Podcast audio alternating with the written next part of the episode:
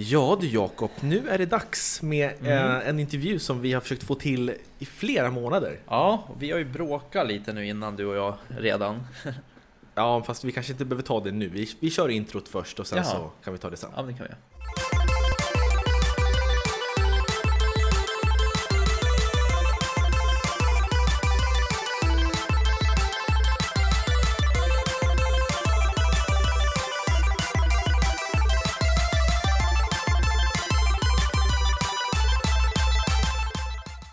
Sådär, varmt välkomna ska ni vara till Spelkväll, en spelpodcast i samarbete med Moviesin.se. Här är jag Robin och med mig har jag min eh, intressanta kollega Ja. Jakob. Tack så jättemycket. Ja, vad Ja. trevligt att vara här igen. Ja, detsamma. Mm. Eh, hur mår du idag Jakob? Eh, varmt. Ja, Ja. riktigt varmt. Ja, det är fan 30 grader nu. Ja, och du nämnde att vi hade bråkat, men är det, är det något du vill ta upp här nu? Nej, jag vill inte det. Oproffsigt. Ja, nej, jag vill verkligen inte det.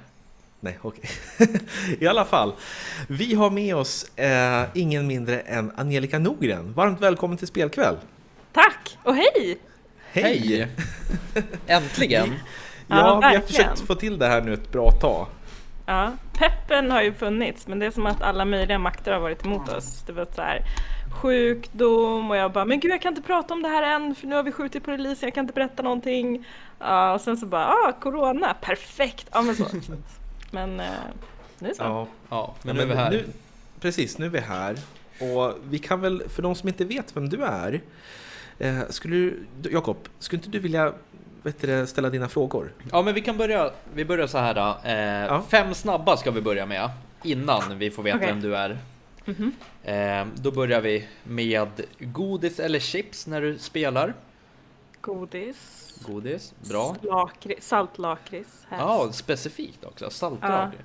Djungelvrån. Om jag inte har PMS, då är det såna här Marabou-chokladkakor. Då är det choklad. Ja, men det det känner man igen. All in. Ja, det förstår jag. Ja, men godis vinner där. Förlåt, det skulle vara snabba frågor. Jag bara, jag är så peppad på att prata. Nej, men de bör, det behöver inte vara snabba svar, bara jag ställer frågorna snabbt. Ja, okej. Mm. Ja. Vad dricker du helst när du spelar? Jag, trodde att det var en antingen eller fråga. Nej, det är Förra var ju en antingen Ja. eller fråga. Så jag bara, vad är min alternativ? Jag får välja vad som helst. Jajamän. Eh, bubbelvatten, älskar bubbelvatten. Jag köpte en så här bubbelvattenmaskin för några år sedan och nu dricker jag bubbelvatten hela, hela, hela tiden. Är du Sodastream? Gud, gud, public service-nerven i mig bara ryckte och bara, det finns också andra. För jag har nämligen Det är, Sodastream. eh, ja, nej, den från, från AGA heter det tror jag. Jaha. Nej, för jag har Ja. Sodastream, men jag fick Du, slut du på kan vara patron. lugn, för, för Jakob brukar, Jakob brukar lo- låtsas att han är sponsrad av något, så, Mm. så drar ni ut att ja, nu sitter jag och dricker på min mhm, säger han. Ja, okej. Och vi bara, men du är ju inte en sponsor, alltså varför gör du så? Han tror att vi kommer få... Ja, Men inte spelar sponsrad roll. än. Nej, precis. precis. Det är Men har viktigt att säga. mottaglarna för spons. Ja. Ja. Okej, eh, nästa. Spela spel eller göra spel? Så här, ehm, jag, jag tror ju att nu när jag har börjat jobba på göra spelsidan, eller i- förlägga spel också, ehm, det är som att man vet, när man, om man vet talesättet om att man har liksom sett hur korven blir till. Mm. Jag tror också att det kommer, vara, det kommer vara svårt för mig att se på spel på samma sätt nu när jag liksom har det perspektivet. Så att, inte svar på din fråga. Nej. Eh, men jag tror att så här... Eh, jag, oh, jag vet inte. Men du lämnade en blank kanske? Uh, nej men göra ändå. Okej, Mm. ja, vad spännande. Mm. Då har vi två frågor kvar. Playstation 5 eller Xbox Series?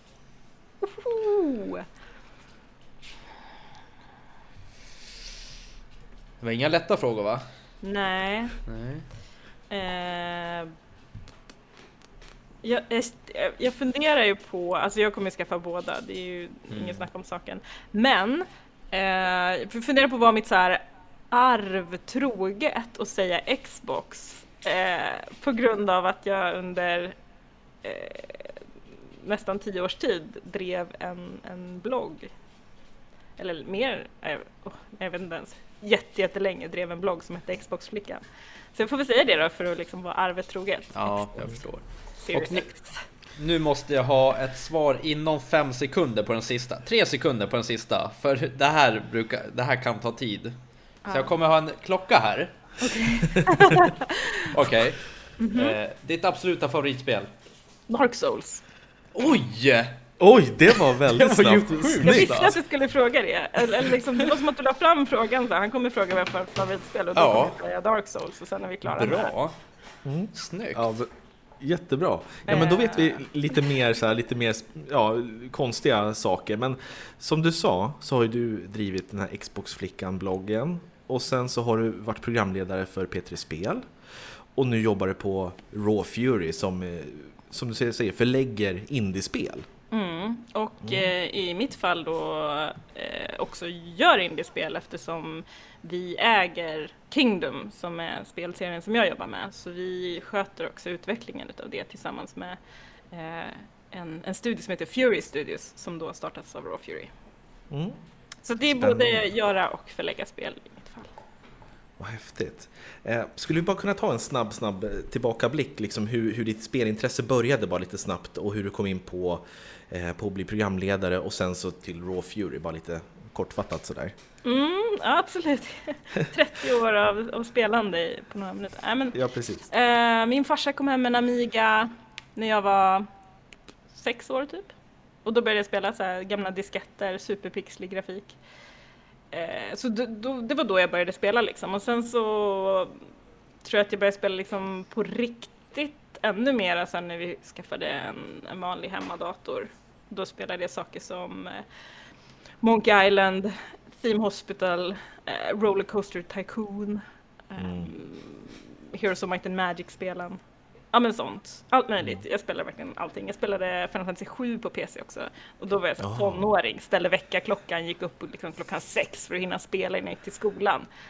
Eh, skrev skolarbeten. Jag minns att jag gjorde ett arbete i musiken när jag gick i typ sexan. Som handlar om musiken i Final Fantasy 7. Där jag analyserar de olika låtarna utefter karaktärerna som då låtarna hörde till. Och, Åh, vad ehm, häftigt. Eftersom jag då var förutseende tänkte jag att min lärare har ju absolut ingen koll på hur de här låtarna låter. Då laddade jag ner midi-filer från internet och la på en, en, eh, en diskett, en blå diskett och skickade med i en plastficka med det här skolarbetet. Hur gick det var skolarbetet då? Spotify va? Ja, hur, hur gick det? Vad fick du för respons? Ehm, säkert bra betyg. Jag hade ganska bra betyg i allmänhet. Jag var så här, jag tyckte det var kul eh, med skola. Så att jag hade ganska bra betyg. Så jag, det, var, det var säkert imponerande, antar jag. Jag hade ansträngt mig i alla fall. Ja, ja det är bra. Förlåt, Och sen då? nu har jag redan Ja. tappat bort mig. Ja men så. Nej, precis. Ehm, och sen runt 2000 när jag var typ ja, vad var jag, 14, då började jag hänga på spelträffar på somrarna. Ehm, vi, vi hade en förening som hette Nnext eh, tillsammans med massa andra som, som, som jag så idag fortfarande känner, typ eh, gaminggrannar hängde på de här Mm. spelträffarna. Ehm, Stan 64, han som är känd för att han köade i en vecka för att köpa Nintendo Wii och fick blindtarmsinflammation. Han hängde också Nej. på de här träffarna. Ehm, jag hängde väldigt mycket på Superplays forum också back in the day. Eh, och lärde känna massa människor där som, som jag också har kontakt med än idag. Så att eh, då upptäckte jag liksom, i tonåren så upptäckte jag också internet och eh, spelcommunities och hängde liksom hela dagarna på olika spelforum och eh, på på Mirk typ och bara chattade om spel. Mm. Så det var så här, jag, jag blev väldigt mycket en gamer redan i tonåren och sen så har jag alltid älskat att hålla på med spel men inte på något sätt tänkt att jag skulle jobba med det. Och sen eh, pluggade jag på gymnasiet, jag pluggade så strömmande media hette det då, någon flum- flummig liksom medialinje i Borås. Mm. Flyttade till Stockholm ehm, och bara gick inte någon högskola utan jag började jobba istället. Så jag jobbade i skobutik. Eh, Mm. Och sen började jag jobba på Price Runner och då började jag göra videogrejer med dem, så videorecensioner av spel och spelkonsoler. För då jobbade de ihop med Metro, den gratistidningen som fanns då. Så då Mm. var jag liksom involverad, då, var då när jag första gången så här fick betalt för att göra något med spel. Och sen mm, jobbade jag lite inom eh, e-handel, eh, digital e-handel och spel. Jag jobbade på en konkurrent till Steam som hette, det otroligt olyckliga namnet idag, eh, Gamersgate. Mhm. Nej vänta. Ja, nej, Gamergate, vänta, jag blandar alltid ihop dem numera, vilket folk också gjorde då. Vänta, vilket är rörelsen på nätet och vilket är butiken? Vadå, rörelse på nätet? Va? Men Gamergate, ja! Hallå? Ni kan ju inte ha missat det här. Går in Nu jag upp. Okej, eh, b- jag bara, vad är Wikipedia-beskrivningen av Gamergate? Ja men Gamergate är så här, Gamergate controversy. Ja. Det var liksom en, eh, det började som någon sorts hashtag, jag kan inte beskriva det här. Ja, du jobbar nog på Gamersgate. Ja, så här, jag jobbade på en onlinebutik som hette Gamersgate som sålde spel på nätet. Eh, Nederländskbara spel. Eh, ja, och, och jag hade slutat jobba där men sen kom ju Gamergate-rörelsen på nätet som, eh, eh, ah, vad kan man säga, blottlade mm, hur eh, pissigt det är att vara kvinna inom spelkulturen kan man Ja, säga. nu ser jag. Ja. Det hade jag missat. I alla fall, olyckligt namn. Så att det var alltid såhär, jag jobbade på Gamersgate och folk bara VA? Nej! Fast, så såhär, ja, fast det var en eh, spelbutik på nätet. Så, Och jösses vad förvirrande alltså, det måste ju ha hänger ni varit. med? ja. Men Att det Ja. samlade iväg lite nu. Ni bara, kan Nej, du precis. få den korta? Jag bara, nej, jag jobbar inte så. Nej precis. Men det hände i alla fall. När jag flyttade till Stockholm så var det någon lite som vända. Och, och där någonstans sen så började jag jobba med P3 Spel 2011. Hur kom du in på den banan då? Då hade jag dels då startat en blogg vid sidan av för att jag saknade att hålla på med, eller liksom jag behövde någon kreativ outlet så, så då startade jag en spelblogg eh, 2007. Och den så här, gick ganska bra för att jag tror att det inte fanns så himla mycket spelbloggar som gjorde det jag gjorde på den tiden. Eh, jag ville skriva om spel på ett så här peppigt och personligt sätt. Ehm, och det fanns inte så många kvinnliga skribenter. Så det, är så här, det gick ganska bra. Jag vann årets spelblogg ett år i en så här jättestor omröstning, fick upp på scen och ta emot pris och grejer. Eh, och, det var, och så lärde jag känna massa andra som sysslar med bloggandet på nätet. Det var liksom som ett litet gäng. Och eh, då startade vi också en podcast eh, som vi kallar för Gone Gaming, jag och ett gäng andra eh, tjejer. Och eh, tack vare att jag var med och roddade den så ehm, Dels det och sen så kände jag Victor Lenhuvud eh, som var med och pitchade till P3 ihop med Josef Mm. Fares. Okej. Och jag tror, jag tror att de var så krassa att de bara, ja, vi kan inte ha ett gäng snubbar som sitter och pratar om spel här i public service. Eh, vi behöver en kvinna. Så jag tror att det var lite, lite därför jag fick vara programledare och inte bara en sidekick. Liksom. Och Men- att jag hade gjort den här podden på nätet som de kunde lyssna på och bara, fan de kanske har något ändå. Ja, men det, det höll ju ganska länge om man säger så. Det var, det var väl nästan tio år som Mm. du... Precis, eh, april 2011 sändes första avsnittet. Ehm, och sen så höll vi på, eller Peter Spel håller ju fortfarande på bara utan mig, Mm. fram till i höstas. Så att, eh, vad blir det, åtta och ett halvt år. Ja, Ja. men då har du suttit och pratat en hel del kan man säga i mikrofoner. Mm. Mm. Saknar du det idag? Ja, jo men absolut, det är klart. Det, det har ju varit en sån stor del av, av hela mitt liv och min vardag och mina intressen. Ehm, och just så här, särskilt under de senaste åren så kände jag att det utvecklades väldigt mycket som, som liksom poddmakare när vi fick lite fria tyglar att göra de här poddokumentärerna som vi gjorde mot slutet. Eller gör än idag på spel. Men eh, det, det var så kul att ta fram det konceptet och verkligen så här, prata om spel på ett sätt som ingen annan gör. Det Mm. kändes skitcoolt. Ehm, så det är klart att jag saknar det. Men eh, jag kände väl också att så här, nu har jag gjort det här skitlänge. Eh, nu, och det finns andra här som jättegärna tar över den facklan. Mm. Så vill jag prova något annat. Mm. Och så dök det upp ett... Jag, jag tror att egentligen hade jag, nog inte, hade jag tänkt så här, jag ska nog hålla på med det här ett tag till, så länge det går liksom och känns kul. Och det var fortfarande kul, men så dök liksom det här erbjudandet upp om att jobba med Kingdom och då bara går ju inte att säga nej till det. Det verkar så jävla roligt att göra det där. Mm. Och då kommer vi då in på Raw Fury. Vad, om du ska förklara för någon som aldrig hört talas om Raw Fury, vad, vad gör ni för någonting? Mm, vi hjälper ju indiespelutvecklare att få ut deras spel till liksom, sin publik. Så att ehm, om man är en liten indieutvecklare, man kanske är alltifrån en person till tre, fyra, fem personer som sitter i någon källare eller någon, något skjul på en tomt och kodar ihop det där coola spelet som man kanske vet är så här, ah, det här kommer ju EA aldrig att plocka upp liksom, eller det här kommer inte hamna på topplistorna men, men vi gör det här spelet för att vi vill att det här spelet ska finnas och det här är vår dröm.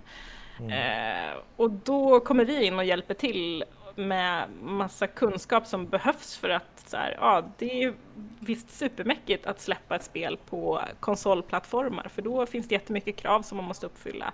Och hur gör man om man vill släppa ett spel fysiskt liksom i butik? Eh, hur, hur, liksom, hur ser man till att ett, ett, spel blir översatt till massa olika språk? Hur gör man för mm. att like, hitta alla buggar som finns i ett spel? Så det, där, det där kan man inte sitta och hålla på med hela dagen om man är två personer. Liksom. Så Nej, då kommer vi in och hjälper till och sen så delar vi på vinsten sen när spelet förhoppningsvis börjar sälja. Mm. Så att, ja, man kan säga att vi bidrar och hjälper till med massa saker som vi är experter på för att spelskaparna ska få vara experter på det de är. Att liksom göra verklighet av sin vision. Mm. Så, och just, ja, just uh, vår grej är ju indiespel.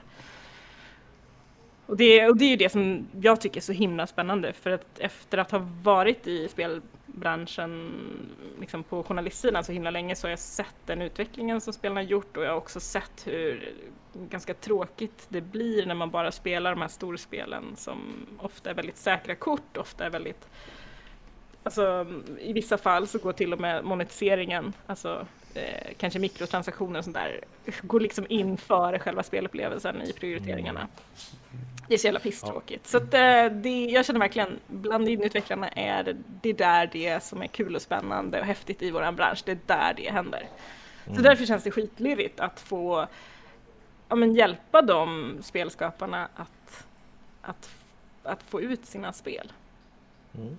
Det låter ju som ett, ett jättebra koncept. Mm. För jag håller helt med dig där när, när, när du säger att det är liksom i indiespelen där, där liksom jag tycker att själ och känsla och verkligen ja, men det, här, det, här, det här man ville få tag i i ett spel förut, det finns i indiespelen numera. För som du säger, det är många AAA-spel som är säkra kort i uppföljare på uppföljare på uppföljare och det är, det är absolut, det är bra produkter och, och, bra spel men det här som verkligen går in på djupet, det har på senaste åren för min del varit indiespelen alltså. Eh, och Jakob, du visste ju knappt vad ett indiespel var förrän idag. Nej, Nej men så här, vi har ju inte ens presenterat mig. Nej, det är ju inte du som är gäst. Nej men jag är ju, jag är ju speciell. Ja, det är så här, ja. så här Angelica, jag är ju eh, nybörjare, eller jag har spelat hela mitt liv, men som Robin säger så är jag en sån som bara spelar Call of Duty och Fifa. Jag spelar bara de här normala spelen och därför startade vi den här podden för att jag ska vara helt nybörjare och Robin ska vara den som roddar i allt. Och sen möts vi någonstans i mitten kanske.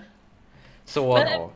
Mm. Känner du då att det har hänt någonting sedan ni började göra den här podden tillsammans? Har din så idé av vad spel kan vara, har den idén växt? Ja, alltså det kan ju Robin också intyga. Nu får jag mm. testa på alla möjliga spel och då blir jag så här, vad fan, det är ju skitroligt med andra spel. Det behöver ju inte vara Call of Duty. Nej, det kan vara jättegött att spela Call of Duty ibland också. Ja, jo, och, så är det. Eh, på något sätt, om man tittar på till exempel The Last of Us 2 nu då, jag såg ett klipp på Twitter som en spelutvecklare postat. Um, som var repmekanik i spelet. Eh, då ser man hur Ellie liksom kastar en lasso med ett rep och halar in det här repet och går runt och kastar in genom ett fönster. Och man ser hur det här repet helt perfekt liksom slingrar sig runt väggar och fönster och på, golvet och när hon drar in det så ser man bara och då är det så här, ja ah, det är någon som har suttit i typ ett år bara för att få den här repmekaniken att funka. Och det är så här, det finns ju inget indiespel i hela världen som skulle ha tid och mm. pengar mm. att lägga på det. Så samtidigt som, som indiespelen gör sin grej så storspelen gör ju också sin grej på en helt annan nivå. Och mm. den grejen skulle man aldrig kunna få i, i ett litet indiespel kanske. Om det inte var en, en repkastarsimulator kanske. David, ja, bra idé ändå, eller hur? Ja, ja inte helt eller hur? Lasso 2000. Ja, om, om vi säger så här, om jag är en indieutvecklare och sen så mm. knackar jag på er dörr och bara tjena, jag har ett spel här. Ehm, kan ni hjälpa mig? Vad, vad är det ni liksom kollar på då? Då skulle jag ju säga, jag skulle kon Maria skiten i det, hålla upp ditt spel och bara Does it spark joy?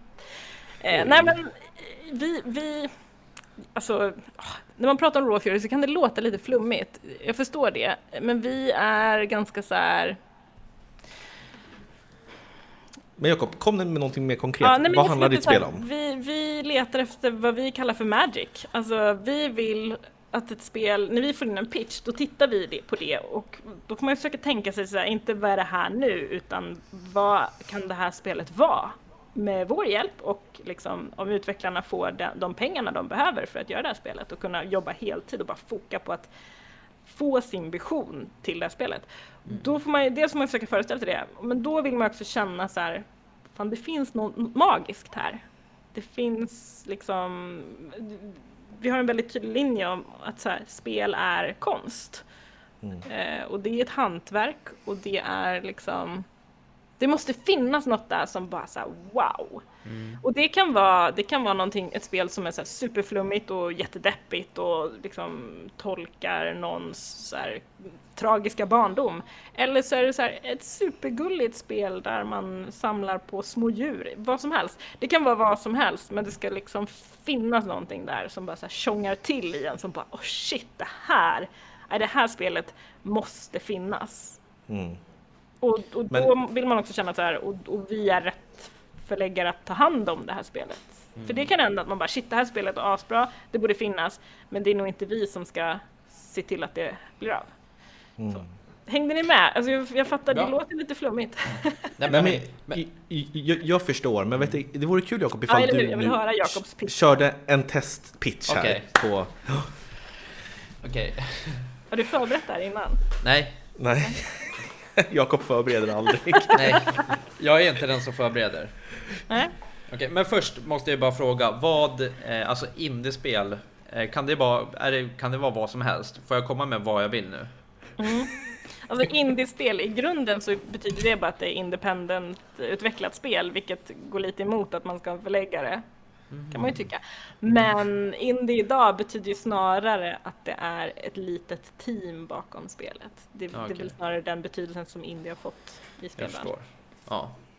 Ja, men då kör jag då. Så du, du får handla om precis vad du vill. Ja. Eh, låt mig fundera ett tag bara.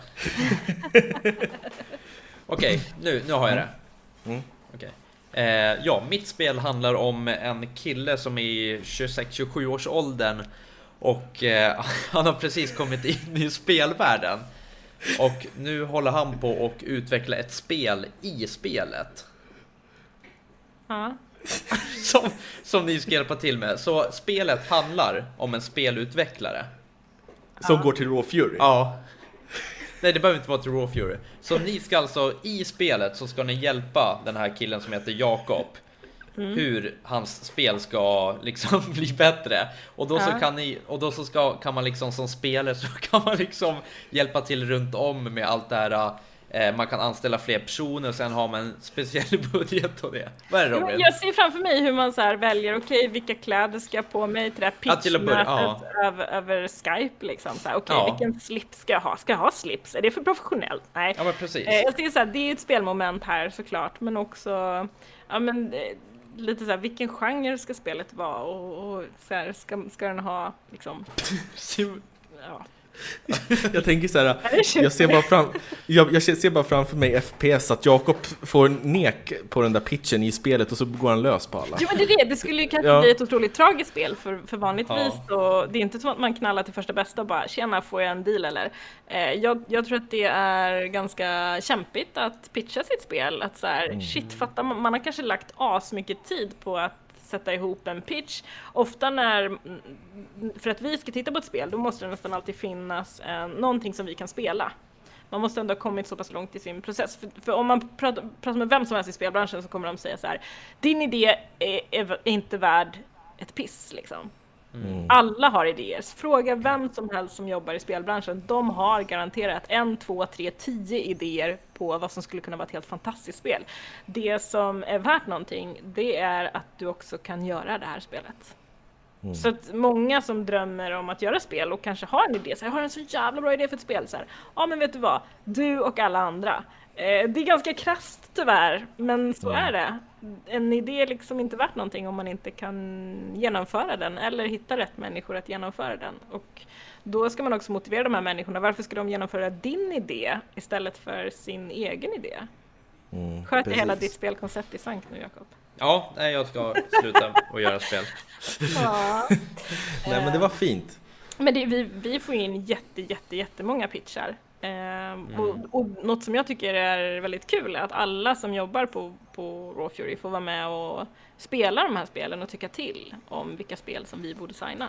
Mm. Men på tal om det då, eh, jag vet inte hur hemlighetsfullt det är, men hur ser en vanlig dag ut? Alltså har ni någon en helt vanlig dag? Ja, alltså alla har ju olika roller. Mm. Ja, vi säger du då, en, ja, din dag Jag i... jobbar som vad jag kallar för en experience producer. Eller det är det som mitt team kallar det för. Det är en sorts kvalitetsproducent. Så mitt ansvarsområde är att se till att Kingdom-spelen som vi då jobbar på, som är eh, hisspitchen då, eh, mikrostrategi, pixelgrafik, du ska ta hand om ett kungarike, försvara dig mot monster som kommer på natten. Eh, så, spelserie. Mm. Och eh, då är mitt ansvarsområde att se till att det här spelet håller den kvalitetsnivå som vi vill att det ska hålla. Eh, så mitt ansvar är att se till att så här, hitta buggar i spelet eh, med hjälp av ett team testare som jag har hand om. Ehm, och se till att våra utvecklare fixar de buggarna som jag tycker är viktigast att vi fixar. Mitt jobb är också att lyssna på spelarna. Vad tycker de är bra? Vad tycker de är dåligt? Jag jobbar också med att eh, vidareutveckla spelet. Vad ska vi ha för funktioner i kommande innehåll? Hur ska vi ta serien vidare? Vad saknas? Um, Okej, okay.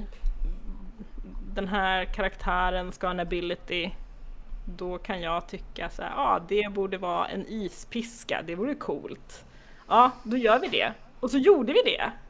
Och så kunde jag mm. spela senaste DLC till Kingdom som, som heter Deadlands och bara peka och bara den här har jag hittat på! Vilket kändes helt sjukt. Men så var det. Jaha, ja. Så det, det, det, vi är ju ganska små team. Eh, så man gör ju lite av varje och gör det som behövs liksom. Mm. Men det just genom väldigt... att, att vi både ger ut och utvecklar spelet så gör ju det att jag också är väldigt involverad i processen att, att skapa spelet. Mm. Ja, det låter som en jätte, jätterolig liksom, ar, ja, en arbetsplats där man får testa på lite allt möjligt och så får man hålla på med spel. Det låter ju fantastiskt. Mm. Är, no, är någon som har sett den här filmen Grandmas Boy? Nej. Nej. det handlar ju om en kille som är buggtestare och jag minns att jag kollade på den när jag var liten och det var ju mitt drömjobb när jag var mindre. Att vara en liten buggtestare. Men det är väl kanske inte så som det är idag, som jag trodde att det var. Utan då trodde jag att man fick spela liksom spelen, spela igenom dem och bara, nej men det var ingen bugg. Men jag kan tänka mig att det är, man måste gå i ganska många hörn och kika och gräva och sånt. Så är det ju. Och ja. ofta kanske man får någon spelare som bara den här grejen funkar inte. Och sen är man såhär okej, okay. mm. och, och, det första man gör när någon säger att något inte funkar det är att man försöker återskapa problemet och förstå så här, okej okay, vad är det som orsakar det här problemet? Och då måste man ju hitta de exakta faktorerna. Och vissa mm. buggar kan ju vara superkonstiga. Eh, mm. och också Särskilt om det är ett spel som, som vårat som ändå som har funnits några år. Det finns ganska mycket så gammal kod i spelet som så här, man, ah, utvecklare kanske inte har jobbat med på, på länge. Vi hade en bugg nu i senaste för det finns, finns såklart buggar. Jag tror att alla spel, alltså nu när man är på den här sidan så är man såhär, gud att det är en släppspel som funkar. Jag har sån helt annan förståelse nu för Fallout-spelen. Man bara, ja, förstår, ja. förstår.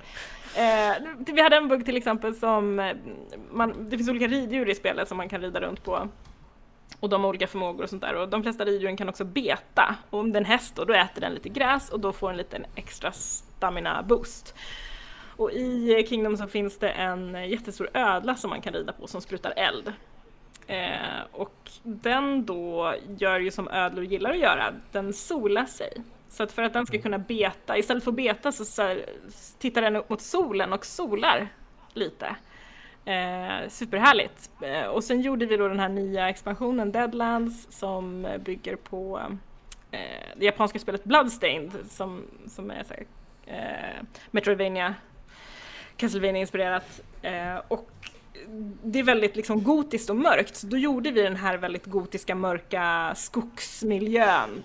Och det är, så här, det är liksom månljus och solen lyser knappt om dagarna, så det är väldigt, väldigt mörkt. Mm. Och då upptäckte vi att den här ödlan eh, har slutat att sola sig. Så här, den, den, den, funkar inte längre, den får inte tillbaka någon stamina. Och då visar det sig att spelet var så pass smart kodat att den kände av att det var inte tillräckligt soligt. Att vi hade liksom dragit ner på solljuset så pass att den bara nej men då solar den sig inte för att det var inte tillräckligt soligt. För så här, man kan anta bara okej, okay, är det dag då kan den sola, är det natt så kan den inte sola. Mm. Men nej, då kände den av exakt hur mycket solljus det var och det var väldigt sällan tillräckligt mycket solljus för att den här ödlan skulle kunna sola sig. Så då hade vi en, då hade vi en bugg att så här, nej den här expansionen är för mörk för att den här ödlan ska kunna sola. Och det är så här, fatta att då pinpointa, okej okay, vad beror det här på? Och fatta ja. att de här grejerna händer. Det är väldigt spännande tycker jag att hålla på med den typen eh, Ja det är ju en, alltså, det är, så, det är som att lösa en sån här Rubiks kub. Ja, och fatta då ja. vad glad man blir när man, när man knäcker de här nötterna. Vi hade en bugg som, som var så bland det första jag jobbade med som så verkligen plågade mig. Och jag bara, jag fattar inte varför det här inte funkar. Eh, och höll på och till slut så um, gick jag in i så Playstations backend och tittade på videoklipp för om, om spelet kraschar då kan man skicka in ett videoklipp precis innan mm. kraschen om man har godkänt det. Tack alla spelare som gör det. Då, då satt jag så här i timme efter timme och bara kollade igenom alla videoklipp för att försöka hitta något samband och försöka så här, vad är det som får spelet att krascha? Och, eh, och till slut så gjorde jag det. Då bara, ja, vänta, det är det här. Ja. Och då var det att en, en liten eh, soldat med en pike, han fiskar på på dagarna så fiskar de med sitt spjut och eh, när fisken kommer upp och blir till ett mynt, om det hände under vissa specifika omständigheter i multiplayer hos klienten, ja men du vet. Och då var till slut så hade jag liksom så här, sett tillräckligt många så här samband, okej okay, det händer bara i den här typen av matcher, det händer bara, bara liksom eh, på dagtid, det händer bara här, i den här men inte i den här kampanjmiljön, ja men du vet. Och till slut så bara faller den där poletten ner och man bara shit det är det här! Fy fan vad ehm, skönt. Um, och, det, och, för, och för ibland är det liksom kodat på ett sånt sätt att så, nej, kodarna kan inte ens liksom klura ut vad det är och, och då får man verkligen bli Sherlock Holmes och bara okej, okay, hmm, vad kan det vara? Så, och, mm. och det var, det tror jag var min största, första stora så breakthrough när jag bara jag har hittat det! Eh, och då gick jag till en av kodarna som bara, nej jag tror inte att det är det. Jag bara, jo! jag har suttit i 12 timmar. Ja. ja. De bara, nej, nej, nej, nej, det, det kan det inte vara. Det vore, det vore alldeles för konstigt. Så jag bara, jo men det är det, jag lovar, ni måste titta. Mm. Ja. Vad kul. Men det måste ju vara svårt att släppa ifrån sig. För det måste ju vara någonting man hela tiden tänker sig att det här kan vi fixa, det här kan vi fixa. Mm. När blir man nöjd? Man liksom... blir ju aldrig nöjd antagligen. och också så här, hur mycket tid vi än lägger på att testa. Jag menar, jag, jag hinner inte sitta och testa asmycket själv utan jag har ett team testare som sitter hela dagarna och bara spelar, spelar, spelar, spelar, spelar. Och, och det är så här, hur mycket vi än testar så kommer ju, när spelet väl släpps, då kommer ju de spelarna som köper det att ha samlat på sig mer timmar under liksom, första timmen än vad vi har gjort under hela utvecklingsprocessen. Det går mm. ju inte att testa så mycket som, som väl testas när spelet släpps och folk börjar spela det. Så mm. Det är ju alltid så kritiska första timmar när man bara är så här, hur går det? Ja, ja. ja men spännande. Är det ashäftigt? Ja, men vet du, jag har spelat några, eh, jag håller koll på Raw Fury eh, ett tag här nu och jag recenserade för några gånger sedan eh, Dandara och sen så häromdagen så fick jag en kod av din kollega Boel och på vad heter det, West of Dead. Mm. Mm. Så det, ska, det har jag inte hunnit spela så mycket än men eh, det ska jag sätta mig in i. Så det, alltså, jag älskar ju indiespel eh, och det känns som att ja, men det, det är intressanta projekt ni, ni har på gång och som ni har släppt också här. Jag är intresserad, intresserad av det här, vad heter det, Nightcall också. Mm. Det släpps ju uh. på konsol nu i dagarna här. Ja, precis. Mm. Så det ska jag verkligen kolla in. och så, ja, eh, och sen Cathy Rain också. Mm. Det, det, finns det, ju, det har... precis, Joel som har gjort dem. Jag, jag intervjuade honom eh, för länge sedan när jag, när jag, när jag var journalist. Eh, för jag gillade också Catherine jättemycket men han gjorde också ett som heter Whispers of a Machine. Eh, mm. Som är samma typ av peka-klicka-spel. Alltså det är ju, det är ju liksom i samma ådra som de gamla Monkey Island-spelen men lite, lite mer allvar. Eh, mm. Och Whispers of the Machine handlar ju mycket om så AI och framtid. Det är spännande tema. Ja, men det måste jag kolla ja. in. Jag måste kolla in eran, eran mm. det, Får vi leta lite buggar här Robin. Ja, precis. Ringa mig om det är något. Ja, men det är bra. Vi har det på speed dial så, liksom, så, så ringer vi direkt och hittar någonting. Exakt. Eh, ja, men vet du Jakob, du hade ju en fråga också eh, kring... Eh, hade jag? Det var, det var gällande indie, alltså hur, hur det funkar. Många spel ges ju inte ut fysiskt. Det blir digitalt. Hur löser man det, den fysiska delen? Det, har inte jag, det, det var ingen fråga jag kände igen. Jo, du ställde den Nej, till mig. ställ den själv istället. Ja, men jag ställer den också gärna. Men det, det var så bra för jag minns Vad att det var du som kom på den. jag fattar inte vad du snackar om. Nej men vet du det, nej för nu så släpps ju de flesta indiespelen, de, de blir ju digitala. Men hur går det till när man ska producera fysiska, alltså vilka steg må, måste ske då? Jag vet ja, inte. just det. Jag vet inte. Alltså vi jobbar ju typ bara digitalt eh, och om vi jobbar fysiskt så har vi oftast en partner till det. Mm. Och då är det någonting som vi hjälper till att rodda liksom. Så nu, nu släpps faktiskt Kingdom eh, som en, så här, en collection och då kommer den i en fysisk så här, specialutgåva som har ett så här coolt omslag som är så 3D-bild. Man får med planscher mm. och sådana grejer. Um, och då har, vi, då har vi en partner som är och de, då är de experter på det här med fysisk distribution. Liksom. Okej. Okay. Ja, så då... äh, ja, vi jobbar väldigt lite med fysisk distribution faktiskt. Ja, jag förstår. Mm. Jo, men det är ju så, alltså, som indieutvecklare, det, det är en massiv kostnad ifall man ska trycka upp. Men, eh, ja, men vad spännande. Men, det, alltså, det är väldigt, väldigt få som köper spel fysiskt om det inte är de här storspelen eller om det är spelsamlare. Eh, mm. Men sen ser man ju en cool trend i, i som Limited Run till exempel som släpper väldigt så special eh, utgåvor som är limiterade i ett visst antal exemplar och sådär. Så ja. har man helt plötsligt en sån samlargrej i det hela istället. Men det är ju, ja, jag tycker fortfarande att det är konstigt. Det är så här, jag skulle köpa The Last of Us 2 här, då kostar det så 699 mm. kronor om man köper det på, på Playstation direkt digitalt. Så kollade någon butik, ja då kostade det 649 och sen så slutade man typ ställa på nätet fysiskt då för typ 549.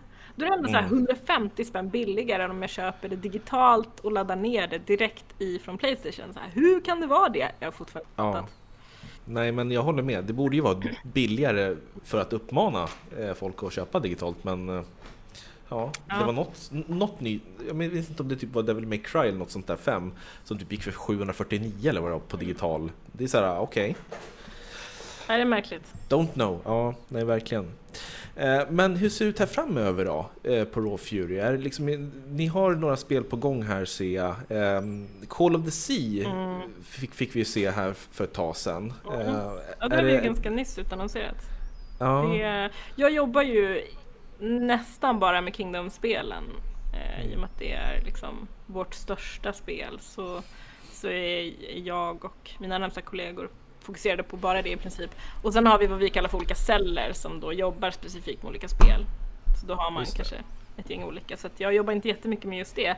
Eh, däremot så har jag pratat ganska mycket med, med hon som driver den studion och alltså jag är supertaggad. Jag tror att det där kommer bli skitfint. Mm. Um, kul också att det är Cissy Jones som gör rösten till huvudkaraktären. Hon som gjorde Delilah i uh, Firewatch. Kom, om jag ja. Ja, fantastiskt Där hela spel. spelet bygger väldigt mycket på att man har en walkie-talkie konversation med en, en kvinna. Eh, och, och, hon som gör den rösten är så himla himla bra och eh, vi lyckades få henne till att göra rösten i Call of Duty. Oh, kul, det, det ska vi se fram emot. Nice. Ja. Men då måste vi, vi måste börja vet du, prata då om dina favorit-indiespel. Mm. Om du skulle typ rada upp fem stycken, det behöver inte vara fem, fyra, tre, två, ett, utan bara liksom fem, fem indiespel du tycker är riktigt bra. Fem? Uh, det är klurigt att säga bara fem. Jag undrar om det... Jag, jag, vill säga The Flame in the Flood, men jag tror inte att det är indie egentligen. Jag vet inte, det är nog ett ganska litet team som heter The Molasses Flood. Mm. um, känner ni igen The Flame in the Flood? Ja, jag känner igen namnet men jag vet inte vad det är för Tyvärr typ av spelgenre. Det är ett litet survival-spel där man i en så här postapokalyptiskt eh, USA eh, åker flotte längs med en flod och så stannar man till på olika ställen och letar resurser. Eh, otroligt mm. fint ljudsatt utav en amerikansk countrymusiker. Musiker! um, så det, det tycker jag jättemycket om. Jag vet inte riktigt exakt om det är indie men ja, vi kör att det är indie. Uh, jag tycker också att det är spännande um, med så game jam-spel. Och jag minns att jag spelade ett spel, jag ska komma ihåg vad det heter. Jag spelade ett spel i alla fall som var ett så här gratis Twine-spel på nätet som bara var så här, ingen grafik egentligen, man bara klickade dialog som, som berörde mig så himla himla mycket. Och temat för det game jammet var You only get one, tror jag att mm. själva temat var. Och då var det en person som gjorde ett spel som skildrade ett sexuellt övergrepp som en vän till den hade berättat om och gett sin tillåtelse då att göra ett spel utav. Och, och det var som en så här liten historia där man fick klicka och man fick välja liksom dialogval och hur man skulle agera och då var det någon äldre kille som gjorde närmanden på den och man spelade en ung skoltjej. Och hela tiden så var man som van spelare var man såhär, nu får jag klicka, nu får jag välja, här är dialogen, ah, nej jag vill inte följa med honom på promenad eller jag vill inte krama honom och då hände inte det liksom. Mm. Men eh, ju, ju, längre in i spelet man kom eh, desto mer närgången blev den här killen och eh, helt plötsligt så eh, ställdes man inför ett val att så här, nu försöker han kyssa dig. Och då eh, klicka, om man klickade på nej, jag vill inte, då hände ingenting. Mm. spelet eh, gav dig ett val som egentligen inte var ett val för du kunde inte välja något annat än ja, eh, fortsätta för att då komma vidare i spelet. Så att du kunde klicka på nej men det hände ingenting. Och det tyckte jag var ett sånt otroligt smart och starkt sätt att använda spelmekanik för att skildra känslan av att vara i en situation där folk tror att man kan välja folk tror att man kan säga nej och gå därifrån men i det ögonblicket så fanns det antagligen inte, inte någon möjlighet att göra det. Och det berörde mig jättemycket. Jag försöker komma ihåg vad det här spelet heter. Mm. Det låter som, som en stark, ett starkt spel. Uh, men, men jag minns att, så här, och det var liksom inte ens ett spel som kostade något, utan det var ett spel som jag hittade på nätet som hade kommit ur det här game jammet. Och det, mm. och det var ett sånt spel som verkligen fick mig att förstå att shit, spel är ett sånt otroligt kraftfullt medium. Mm. Uh, får jag göra en snabb googling för att kolla vad detta är? Absolut, absolut, du kan kolla. Vi kan um, prata om något annat under tiden så att du inte känner dig stressad. Ja, nej absolut inte. Vet du, Jakob, kan inte du berätta lite grann om eh, de indiespel du har spelat? För det var inte så många, eller hur? Nej, jag hittat det. Känns det? Ska jag ja, det? Ja. Spelet heter the, the Day the Laughter Stopped. Mm -hmm. Och det, ja men, ja, det kan absolut, det är så några minuter att spela det. Och det är bara text man klickar. Det är liksom ett spel i sin renaste form. Det är en mm. interaktiv berättelse i princip. Uh, Hur kunde du googla sådär snabbt? Vad googlade du på? jag minns vad utvecklaren hette. Den hette Hypnotic Owl. Google Foo. Nej, ja, men verkligen. För Jakob brukar sitta och googla, han bara, jag ska bara googla så har man så här. Nej, jag brukar inte säga att jag googlar, det var därför jag behövde hjälp. Och sen bara så, ja. jag brukar googla under tiden när Robin ställer mig, typ som det där när han frågade vad jag hade spelat för innespel, då hade jag kunnat googla snabbt. Det var därför jag var lite sugen på att googla. Vad hade du googlat på då? Innespel.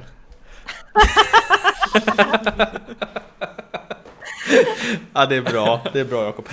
Eh, ja. Men jag kan, om jag, om jag, ska, okay, jag kan nämna till som jag tycker väldigt mycket om, så bara så här. Eh, Hidden Folk, har ni spelat det? Nej. Det är också så här. Jag gillar att det är så här gulligt i sin renaste form.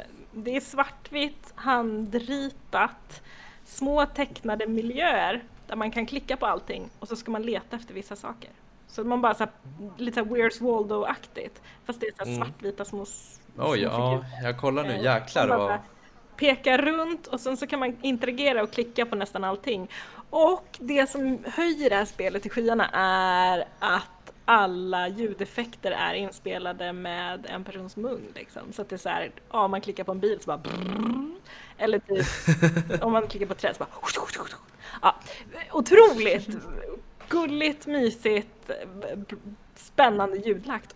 Och, och så det, för mig är det så här, ah, det där är en precis lika värdefull spelupplevelse som det här otroligt starka spelet som skildrar ett sexuellt övergrepp. För mig är spel liksom allting däremellan och jag tycker att det är så himla coolt att spel kan vara det.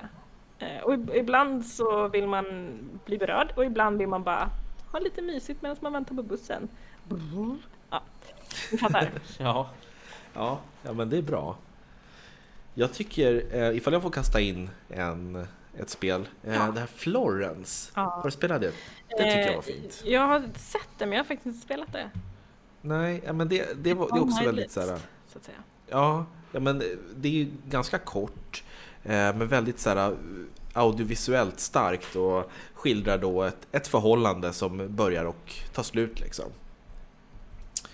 Eh, och man, alltså det är uppdelat i olika kapitel och eh, det här, jag tror det finns till Switch också men det kom till telefoner först.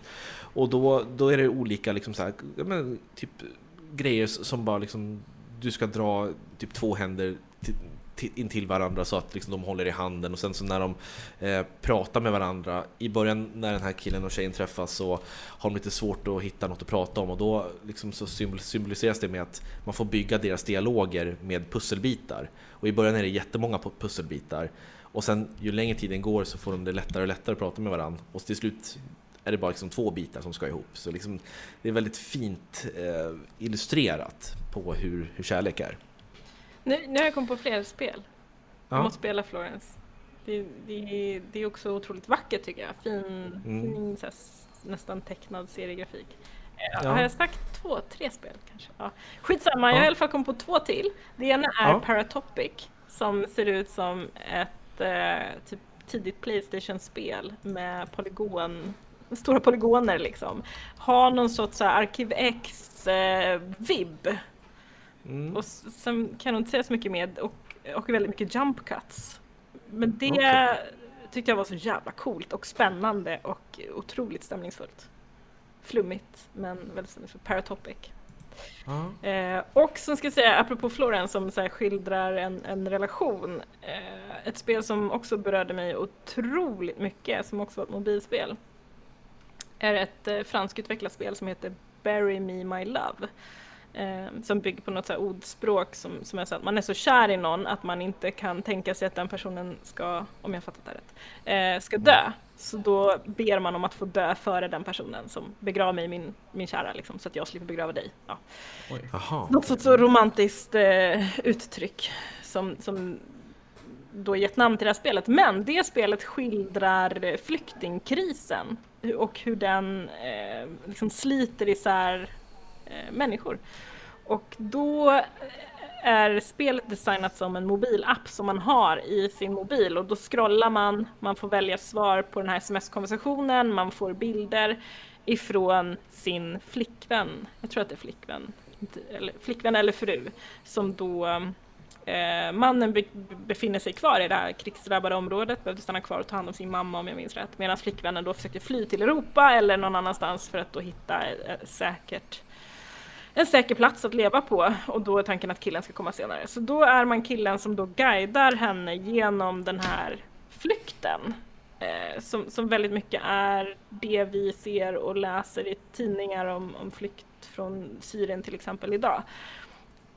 Och beroende på vad man då ger för råd till sin flickvän så gör hon olika val. Hon kan rådfråga liksom så här, oh, den här killen säger att han kan fixa pass till mig men jag vet inte, han, han begär väldigt mycket pengar, vi ska mötas i den här gränden, vad tycker du att jag ska göra? Då får man ge en råd och det som gör att det här också blir så otroligt spännande, eh, kanske fel ord, men, men liksom nerv, nervigt är att allting sker i realtid. Så att man måste vänta på nästa sms-uppdatering och den kan komma ett dygn senare. för att hon inte har liksom, mottagning eller befinner sig någonstans där hon kan smsa. Eh, och, och, det här kan, historien kan förgrena sig på så otroligt många sätt. Jag har spelat igenom det flera gånger och, och det, tyvärr har det, jag tror faktiskt att det gått åt helvete alla gångerna. Oj, det är inte bra. Eh, och då brukar det ofta sluta med att man får någon ljudinspelning. Eh, men jag, jag, det kan också gå bra att hon hamnar någonstans där hon klarar sig. Men, men för mig har det oftast gått ganska dåligt och då är det så här, någon gång så ja, då drunknade hon i Medelhavet liksom. Men Oj, det är, blir eh, väldigt så här Vänta där. plumpt liksom. Goat Simulator, är det indiespel? Eh, ja, det är det. Då, då har jag spelat indiespel. Ja. jag bara, det är inte så likt Goat Simulator. ja, nej. Du, Ja, du, men, men det här, eh, Bury Me My Love i alla fall, så här otroligt gripande spel som skildrar flyktingkrisen på ett sätt som, som så här, inget, inget annat, alltså jag har inte kunnat ta, ta till mig det här så pass mycket som jag gjort via det här spelet. Hur mycket jag än har läst eller tittat på liksom, nyhetsreportage och allting. Eh, För mig blev det här spelet otroligt, liksom, gav det här ett ansikte på ett sätt som var väldigt gripande. Så jag kan verkligen rekommendera det, mobilspelet. Mm. Mm. Och Simulator det- är också roligt ändå, Jakob. Ja, det, Ja, jag, jag precis. gillar det. Jag gillar det verkligen.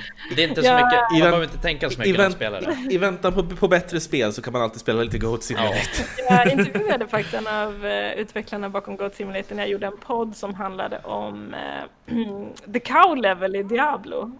Den? Nej! Åh, cow level! Ah, titta nu vaknar Ja, jag! Diablo 2, Ja. det har jag spelat Oj, ofantligt oj. många timmar. Ja. Ja. Ehm, de gjorde ju en, en level i uh, Goat Simulator, en sån här hemlig bana som byggde på Tristan. Tristam heter det? Eh, I Diablo. David Griswold kom man väl igenom. Var det inte Exakt. där man... Ja, just det. Ja, och då gjorde de, liksom, drev de med det Goat Simulator. Så då minns jag att jag intervjuade eh, en kille, Ocke, som jobbade med det, som berättade om Ja. det. Ja, jag gjorde i alla fall eh, en, en hel podd om, om det här påskägget som för mig verkligen är så här det stora tv-spels Easter egget liksom. Det var Ja. the cow level. Med all, alla myter runt omkring om så här, fanns det en cow level eller inte? Ja, för det var ju ganska la de svårt in att komma en. dit. Ja, exakt. Och det, och det fanns ju inte från början utan det var ju bara ett så här rykte och ett aprilskämt och sen helt plötsligt så la de in det i spelet som en efterkonstruktion liksom. Mm, för jag minns att det var, min, det var min storebror som visade. Han hade ju en egen dator. Och sen ropade han på mig, han bara Jakob, så bara kolla vart jag är. Och då såg jag att han satt på Cowlevel och han höll, ju, han höll ju det här i kanske två, tre veckor. Så jag sprang runt och grät och liksom, jag vill också till Cowlevel! Nej, Ja, skittaskigt men sen visade det. Stackare. typiskt storebrorsa. Ja, verkligen. Fan alltså. Mm. Ja, men vad heter det? Vad spännande, det finns massor, alltså när man söker på, Jakob, nu, nu testade jag en googling på in, indiespel bara för att se vad man får upp och det, alltså det finns så sjukt mycket spel som man aldrig talas om som man gärna skulle vilja spela men som man förmodligen aldrig kommer hinna eh, för det, det finns för mycket helt enkelt. Eh, men... eh, Så på eh, indiespel eller indie games? Ja, indie games liksom. Okej. Och det, det kommer ju bara mer hela tiden och det blir lättare och lättare att, att själv utveckla för det kommer nya verktyg som gör att man inte ens behöver, för det mesta inte koda och sådär. Eh, och Ja, alltså som, vem som helst kan ju lära sig att använda Unity. Det finns hur mycket så här gratis guider på nätet och, och just Mm. att alla de här eh, verktygen att göra spel är dels så pass enkla att man kan använda dem men också att det är gratis att använda dem. Tills man börjar tjäna Mm. så mycket pengar, då får man hosta upp en slant liksom. ja. det är väl rätt okej ifall man får tjäna lite på det. Mm. Eh, ja, men alltså Angelica, jag måste tacka dig så hemskt mycket för vi ska börja ta och runda av. Vi, vad heter det, vi, jag, jag glömde helt bort tiden, vi brukar hålla oss runt en halvtimme men nu har det snart hållit på en timme, det har varit så, så trevligt. Det är liksom, Får klippa bort allt. Nej absolut inte, vi, vi kör allting för det, det är intressant att, att höra hur det här funkar och jag hade så gärna velat komma och titta hur ni har det på Rawfure men vi, Vi vi får kanske få annan ta gång. det. Ja, Ja. vi gör det. När eh, Så- den här pesten har dragit Mm. förbi. Då kan jag följa med Robin. Ja men då kan du följa med så får du se hur det ser ut Jakob, så får du testa lite indiespel Oh. tycker jag. Kul. Jättebra. Ja. ja, men tack så mycket återigen Angelica. Ha en fortsatt trevlig kväll. Och Jakob, du var här. Ja, ja, jag sitter här. Ja, Bra jobbat, och Jakob. ni som, Ja, tack så Ja, jättemycket. Angelica. ja, och tack till alla som har lyssnat. Och vi ses och hörs, eller ja, vi hörs i nästa avsnitt. Ha det bra. Hej.